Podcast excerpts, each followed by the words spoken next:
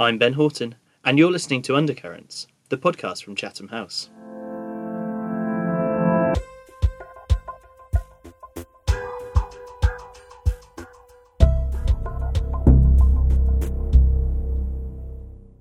Hello, and welcome back to another episode of Undercurrents. Thank you very much for joining me as we approach the end of March 2022. We're back this week with something a bit different for you. I'm joined in the studio by a guest host, a colleague of ours, a friend of the pod, of course, Leah de Haan. Leah, how are you? I'm really well, thank you. Thanks for having me back again. How are you? Yeah, I am tremendously well. Thank you. Thanks for coming on. And I mean, it's a bit of a different episode this week.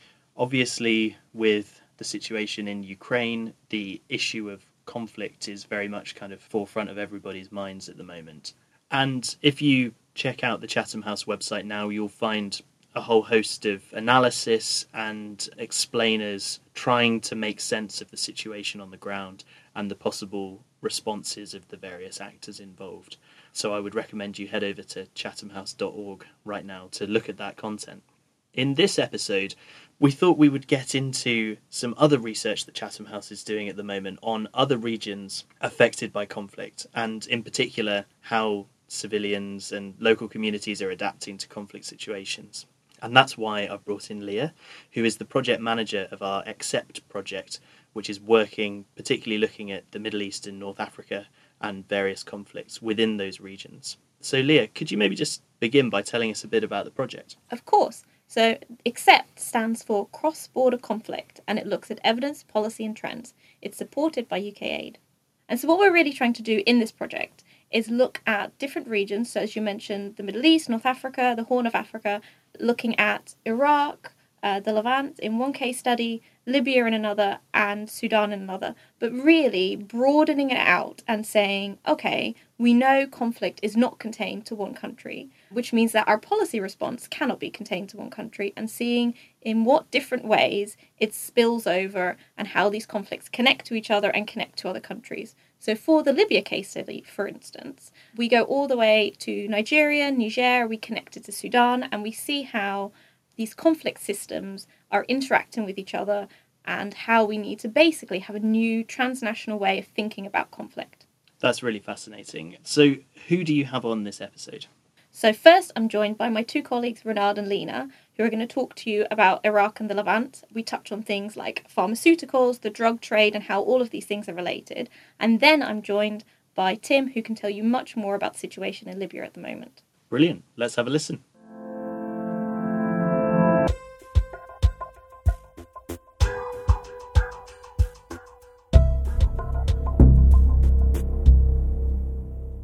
Everyone. Thank you so much for joining us for another episode of Undercurrents. My name is Leah de Haan. I am the project manager for the XCEPT project, and I'm joined today by two of my colleagues. I'm joined first by Lina Khatib, who's the director of the Middle East and North Africa program at Chatham House, and is also the principal investigator for the XCEPT project. Alongside her is Renad Mansour, who's a senior research fellow in the same Middle East and North Africa program at Chatham House. Together, Lina and Renad lead the Iraq and Levant case study on XCEPT. Thank you both so much for joining me today. It's a pleasure. Hello. So I think we'll jump straight into the questions if that's okay with you both. In preparing for our chat today, I was thinking through the fact that quite often when we speak through the region that we're discussing today, we focus on dynamics in a specific country. So, alongside this, I'm aware of the fact that some of the listeners may not be up to date with recent developments in the countries that we're discussing. So, I'm going to ask you both a bit of a dual question. Can you talk through some of these recent dynamics, what is happening at the moment, but also draw in a regional perspective? So, Lina, I'll start with you. Well, we are in this case study looking at the Levant and Iraq, meaning Syria, Lebanon, uh, Iraq, but also a bit of Jordan. And of course, the Syrian conflict is raging. There is an economic crisis happening in Lebanon that's the most severe in the country's modern history. And at the same time, Syria has been making the headlines because of the growth in the trade of drugs uh, in Syria. Some publications are calling it the Captagon capital of the world. And so, if you think about all these things from a country perspective, you might think that the economic crisis in Lebanon and the Captagon trade in Syria and the conflict in Syria may be three unrelated things, but actually they are very much connected. And what we're doing in this project is look at how conflict dynamics connect across borders, especially political economic dynamics. And here, illicit trade is part of this because, for example, the sale of drugs in Syria is something that is benefiting the militias, is benefiting the Syrian regime, it's benefiting basically the conflict actors. And the trade is also resulting in money for militias that are not just Syrian, militias that are backed by Iran, whether they are from Syria or not are involved, for example, Lebanese Hezbollah. And so here we have a conflict system that goes beyond borders. And for us to really address it appropriately, we need to not just look at the country picture, but also the regional picture. Perfect. So, Renad, I'll bring you in at this point. Of course, I don't ask the question about cross border conflict by accident. This is what, in the XCEPT project, we are really talking about. So, I was wondering if you could speak a little bit more about how you're thinking about this idea of cross border conflict research. Are you thinking about the border regions? Is it central to think about the regional dynamics? How have you thought about this idea of cross border conflict in your work? Well, I guess part of it is what, what you been just discussing right now that oftentimes countries and borders in the Middle East are taken as jurisdictions uh, in silos. And really, what we're seeing is that those borders don't necessarily stand on a lot of grounds, and in particular on what we see as supply chains going across. If the first point is that borders in the Middle East aren't as hard and rigid as it might appear, the second point is that what happens in borders is connected to what happens in cities. So we often think of borders as peripheries, as border towns as being not as connected. Sometimes not, you know, not having roads or not having access, the whole rural versus urban divide. But what we've seen is that borders are connected. And in many of these countries, what happens at a border includes many actors from the city, from the capital. In an example uh, that we're looking at in, in, the Iraq case study, we're looking at one of the biggest trading ports in the region, the port of Umm Qasr in Basra, uh, where billions of dollars come in every year, a lot of trade. And there are at least six or seven central government institutions present at that border. And if you go across these countries that we're looking at, across the borders, you do see that the trade incentivizes and brings in a lot of the center. And so we're not talking about smuggling. We're not talking about something illegal under the table. We're talking about a political economy of corruption. And, and so that's why we think that this kind of cross border XCEPT project and concept uh, is trying to push against policymakers who either want to view each country as a country. So you have a Syria team, an Iraq team, or who want to view cross border trade and smuggling as something disconnected from government politics. So you've provided the perfect segue into um, really talking about what this project is all about. Lina, can I ask you to talk a little bit through, as the, the principal investigator for the project, where where the idea came from and how you're seeing it developing into the future? Well, the idea came from our collective work uh, in the Middle East and North Africa program team at Chatham House, work that we did on war economies in the past, Renad was involved in that project. Our colleague Tim Eaton uh, was the person spearheading it. And uh, it's thanks to him that the concept of XCEPT actually came about, which is the idea of looking at conflict as a supply chain that cuts across borders. We wanted to build on our previous work on conflict economies to say it's not just about countries, it's also about flows. And at the same time, connected to the flow of conflict across uh, borders, we wanted to look at the impact on communities and how sometimes people end up involved in the political economy of conflict that flows across borders just because they are trying to cope. So, uh, uh, my colleague Tim Eaton is the one I would credit with coming up with the uh, concepts of the conflict supply chain and the coping supply chain. Uh, meaning the flows that su- support conflict um, across borders, but also the flows that people end up entangled in as they try to just cope. And this is important for policy because very often policy uh, is about trying to stop illicit flows, but this might have uh, a detrimental impact on the communities that have no other choice. So, in trying to highlight these two issues, we're also trying to help policymakers come up with policies that uh, do no harm at the very least and, and try to actually be helpful to the people that uh, may end up in this kind of situation. Thank you. And actually, that picks on a point that I really like to bring into the conversation, which is the fact that quite often when we're talking about conflict, um, the impact this has on communities, on their livelihoods, is is something that doesn't get as much attention as the sort of complex international dynamics of trade or conflict, if you will. And so I know that this is a piece that you've brought into your work on XCEPT so far. And I was wondering how you've been thinking about cross border conflict and how it impacts people's everyday lives. So I might th- start with you there, Renad. Yeah, well, you see the impact every day, and you see it everywhere. You know, as Lina has been talking about now, when you have these supply chains and even illicit supply chains that perhaps people don't interact with every day, it does become power, it does become money, it does become finances, and these groups proliferate without accountability, without rule of law, and affect ecosystems, affect economies.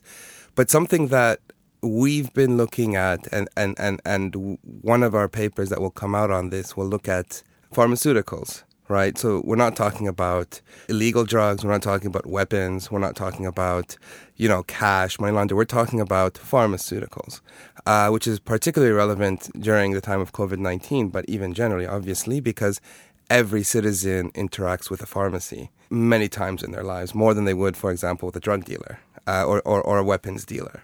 And what we've discovered is just how prolific this industry is and it's necessarily a border industry. It's a cross trade sort of industry, going from our case studies all the way from Iran all the way to Lebanon, where you see a, a whole host of actors. Uh, some of them illegal, but many of them legal many of them governments, political parties, state institutions, um, all part of this. Everyone has their hand in the pharmaceutical trade, including international companies and local companies, private business, uh, and it gets very murky.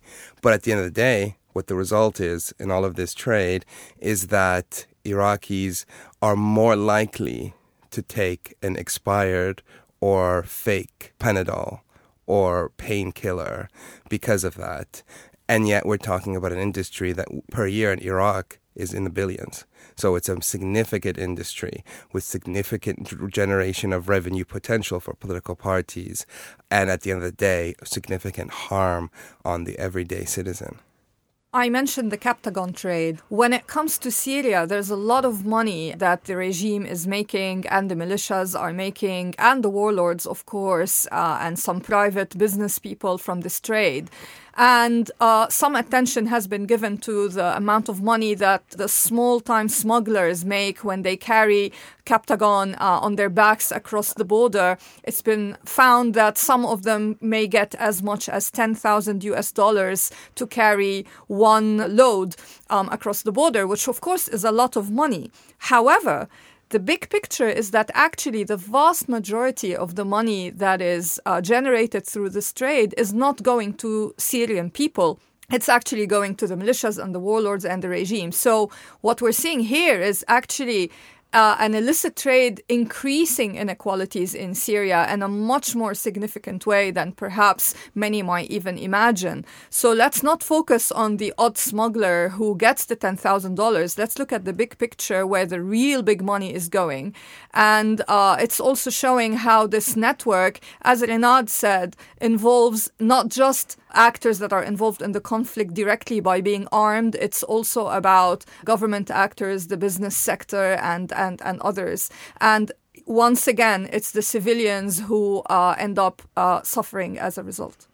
So that already brings me to my last question, and actually is something that I spoke about with Tim Eaton, who you've mentioned a little bit, who is similarly a senior research fellow in the Middle East and North Africa program and we have just recorded an Undercurrents episode, which you should also definitely listen to as part of the XCEPT project looking at Libya. Now, in our discussion, we spoke a little bit about how XCEPT is going to go for the next four years. We're going to be on Undercurrents talking to you about this research in the next four years as well.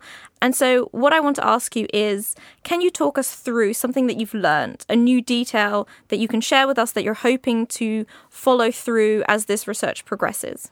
So, one thing that's come out, and a lot of what we do in our program is try and challenge and, and be, you know, critically examine some of the assumptions, but also some of the definitions used by Western policymakers in uh, the Middle East and North Africa. Something that's come out in my recent work, again on, on XCEPT, in Iraq specifically, is questioning the definition of what is a private sector versus a public sector because of course the World Bank and IMF and the West have ideas of what a private sector is and what the public sector is. But in a country like Iraq, a rentier state where, you know, the annual budget could be 100 trillion, you have these state-owned enterprises. You have this massive public sector where people, you know, they say 90% of revenues generated from oil, but to the government what you see is A, the privatization of the public sector. So the public sector becomes for private profit from political parties. And B, of course, a very small private sector. So conceptually, I think what I'm interested in is whether if we apply a different lens to a problem that's often cited in a country like Iraq, which is there's no private sector, what if there is a private sector, but it's just a different looking private sector? What, what, the, what are the implications of that kind of re examining for reform and for international policies? And I think at the end of the day, obviously, it will come down to accountability. And, you know, although it looks like a bloated bureaucracy and a big state, really, when you look, it's very hollow. And most of what is there is going to private interests. So that's something that's come up, kind of this, this question on understanding private versus public from XCEPT. Brilliant. Thank you. Lina, did you want to come in on that as well?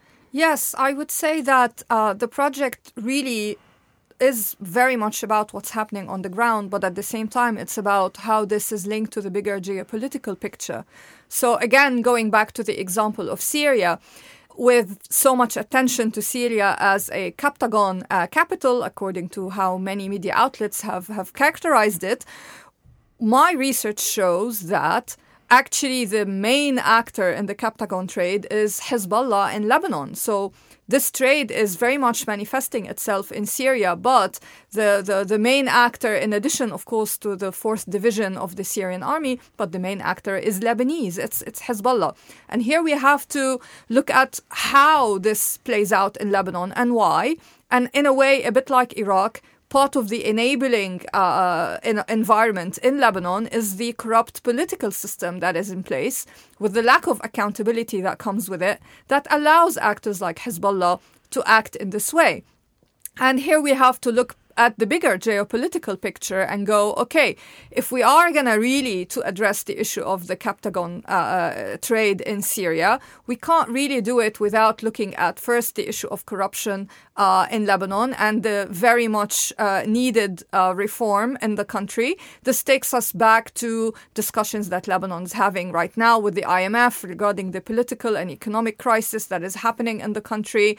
And this takes us to uh, who is actually involved as a stakeholder in this issue. And we see all kinds of lines linking Lebanon to the Gulf, to the United States, these external stakeholders uh, that have been involved one way or another in the Lebanese political system over the years, whether indirectly or directly, very often enabling the system to continue. Western policy here uh, is also, in a way, responsible because, in, in many ways, the uh, way the West had handled Lebanon was through trying to keep the status quo of this political system in place because it was seen to be stable. So you, you'll see how this big geopolitical picture actually is very much tied to these granular dynamics that we are looking at, and in very indirect ways, perhaps, have led to conflict uh, kind of continuing. And so it's very important to always be reminded of the big picture. Thank you, and thanks so much. Those are two threads that we can pick up in our next discussion. Um, Lina Renad, thank you so much for joining me today. Thank you. Thank you.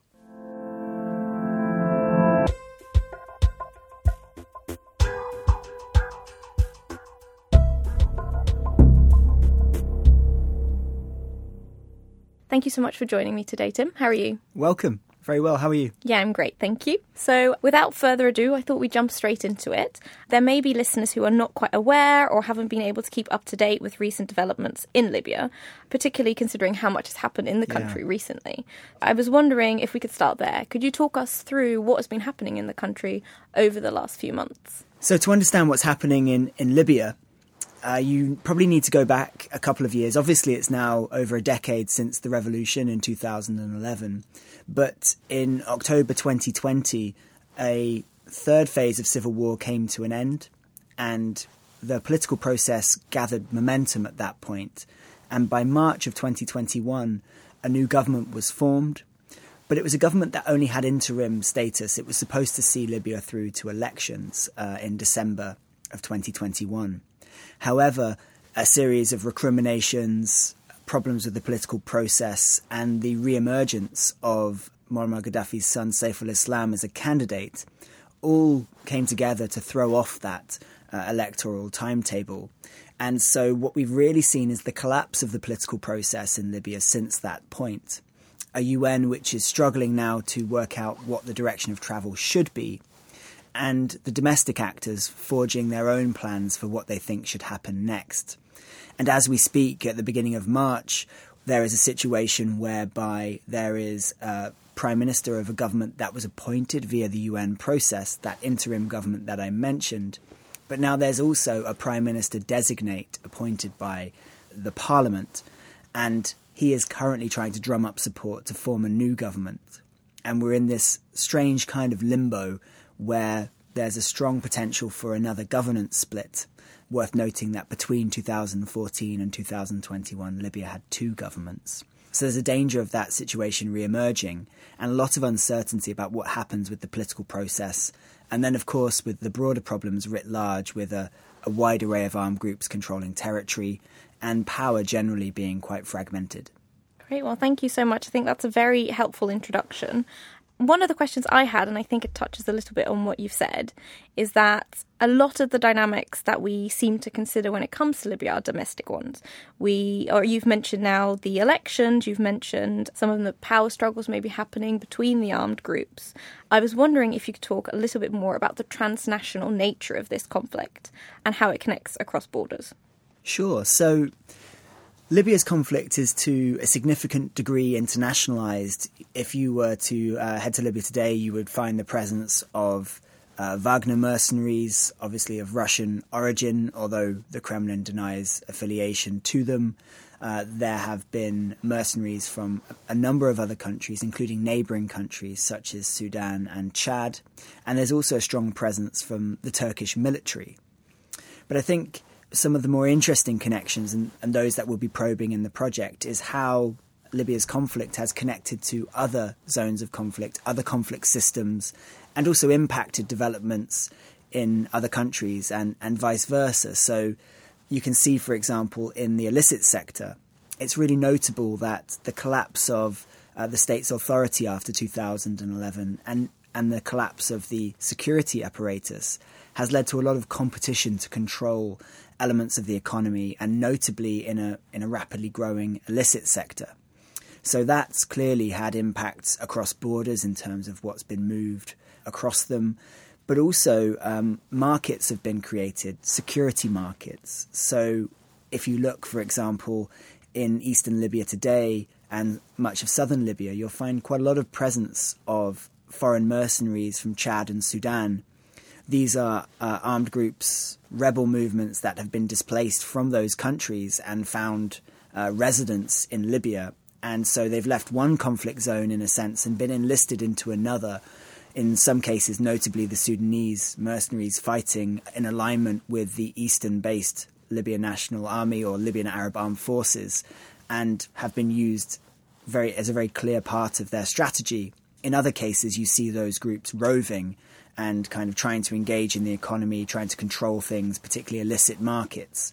So there are clear intersections between these economies, of course, and these conflict systems. And, and those are some of the connections that we're trying to understand through the project. Thank you. I think you've uh, perfectly segued into the thing that would be great to discuss because, of course, I'm not asking you about transnational nature of conflict by accident. That's the fundamental piece of the project that we're talking about. So, could you maybe talk a little bit more about what it is that you want to find out through the XCEPT research and where you think it could go? Absolutely. So, I think when we look to understand conflicts, predominantly we have quite a, a state centric lens, a country centric lens, you know, what's happening in Libya, and we'll look at the domestic drivers of that conflict, and we'll also question about what international actors are doing. There are a lot fewer questions and less understanding of how Libya's conflict may impact other conflicts in neighbouring states and vice versa. And particularly through this project as well, what we want to understand is the intersection between those conflict systems and markets.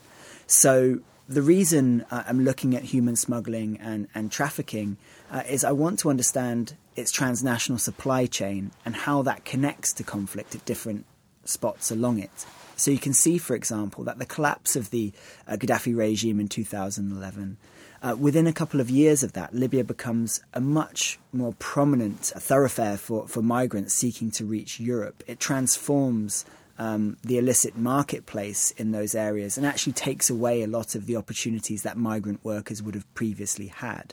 So, trying to understand how conflict has impacted that and then how the local actors have responded. Again, looking at the development of security markets. In a way, we're talking about you know, taxation in a kind of academic sense in terms of the money that's made from armed groups, but also others who may be uh, running services, food, places where migrants stay who benefit from this. So that's something that we want to look at. And I think what distinguishes this work from a subject area which is obviously much explored is that there's been a lot of focus on looking at the situation for migrants, understandably, mm-hmm. from the terrible conditions that they've suffered, the rights abuses that they've um, gone through, and also then looking at how Western policy has impacted those developments.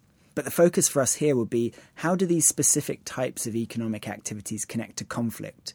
You know, is control of these sectors a, a driver of conflict? How has that emerged? How has that changed? And hopefully, um, the idea is that by understanding how these economic activities relate to conflict in different areas along the supply chain. So we're looking from East and West Africa via Libya. That will get a clue into understanding this intersection between the markets and conflict, and therefore be able to advise policymakers on what they might do to address these conflict related elements. Just thinking about the fact that, as it were, the country at the moment has two poles of power. If there's a prime minister and a prime minister designate, as you mentioned. Yeah how does that impact the situation when something that's already relatively or incredibly fractured now has two potential avenues for the government to develop through? Well, I think that relates to a broader question about where power lies. And the paradox of Libya, in a way, is that the state is, in some ways, all powerful. Almost all of the money that's generated by the country in terms of revenues come from oil and gas, around 97%. And all of those are distributed via the state through its central bank, through its Ministry of Finance. Yet at the same time, those in control of the state have a very limited ability to control uh, Libya's diverse population, and, and there's a lot of local power. So you'll see a situation whereby, particularly the security sector, is diffuse. You've got armed groups and power centres from various different cities, yet the the center is still where all of the, the money is is available from. So you see this dynamic whereby these various power centers are competing for a, a, degree of access to that that resource, and that in many ways defines the conflict. But when perhaps we look at these elements relating to the illicit sector, if you look at something like human smuggling and trafficking or, or drug trafficking, actually, these are some of the few things that don't rely on the state's resources to profit from because they're coming from elsewhere. So, what matters here is the ability to control territory and is the ability to be um, able to continue without being stopped effectively by other local actors or national actors. And that's where it gets interesting because effectively you see in Libya these local deals being made. We're looking at the, the southeast, the southwest, and the northwest.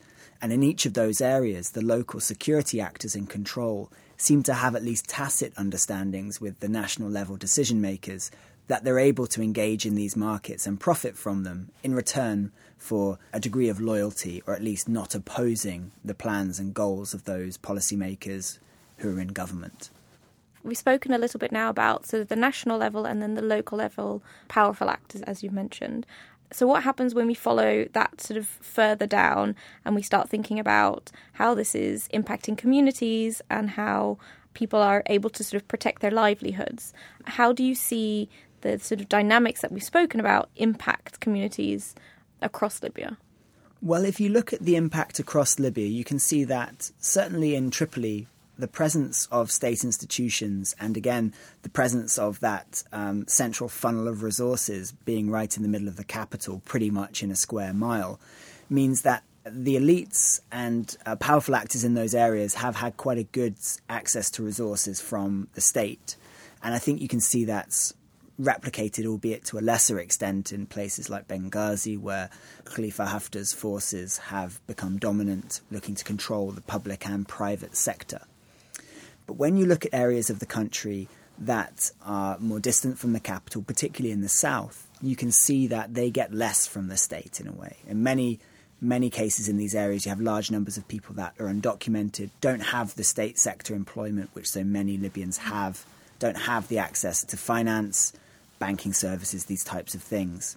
But also, one of the big changes since 2011 is the ineffectiveness of and collapse of subsidies, which would have previously significantly helped these communities, and also major state led projects, for example, in the agricultural sector.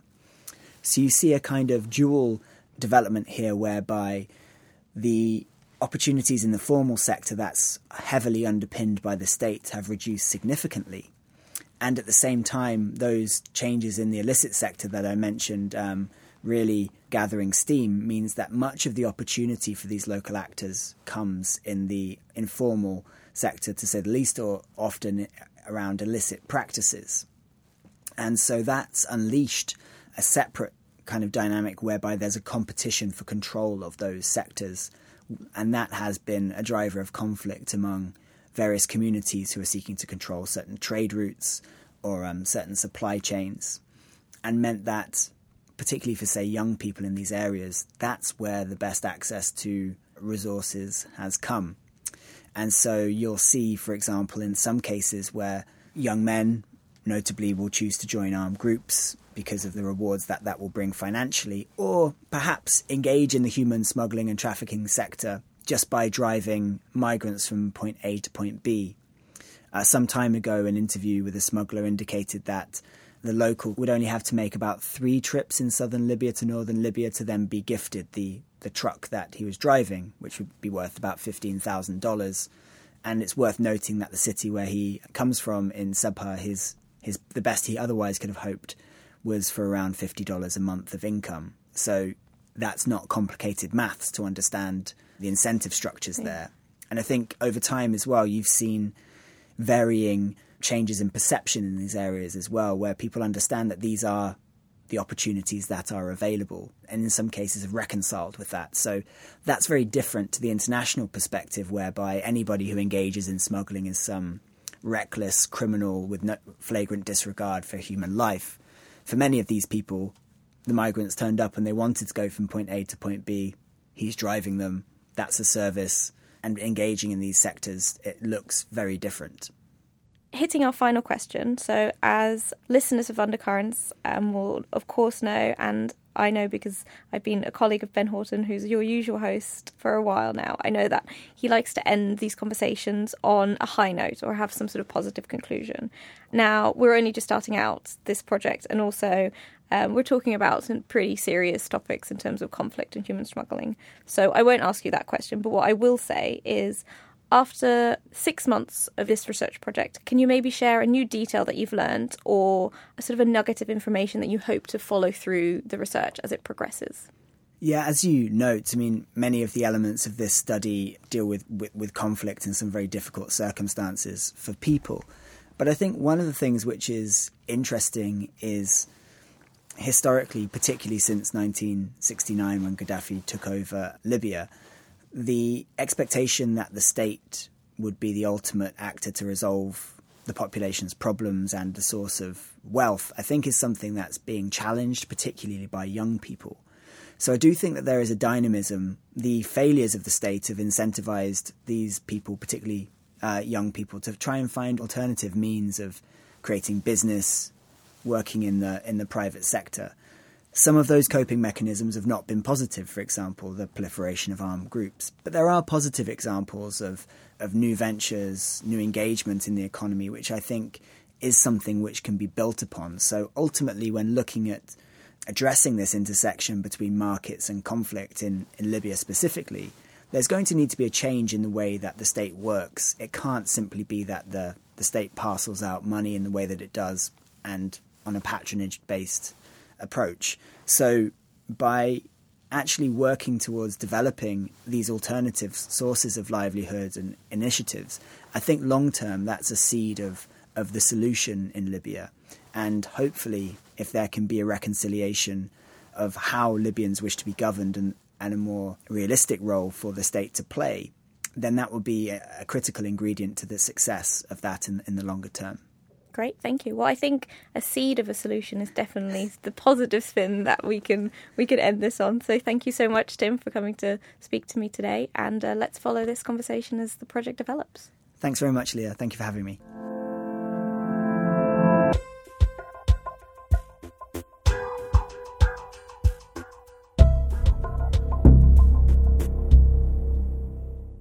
So that's it for this episode of Undercurrents. Thanks for listening all the way through, if you're here. Leah is still with me in the media studio. Leah, that was such a great set of interviews. Thanks very much. And I know that we're going to be coming back to the XCEPT project and some of the other regional examples that you're exploring in the future.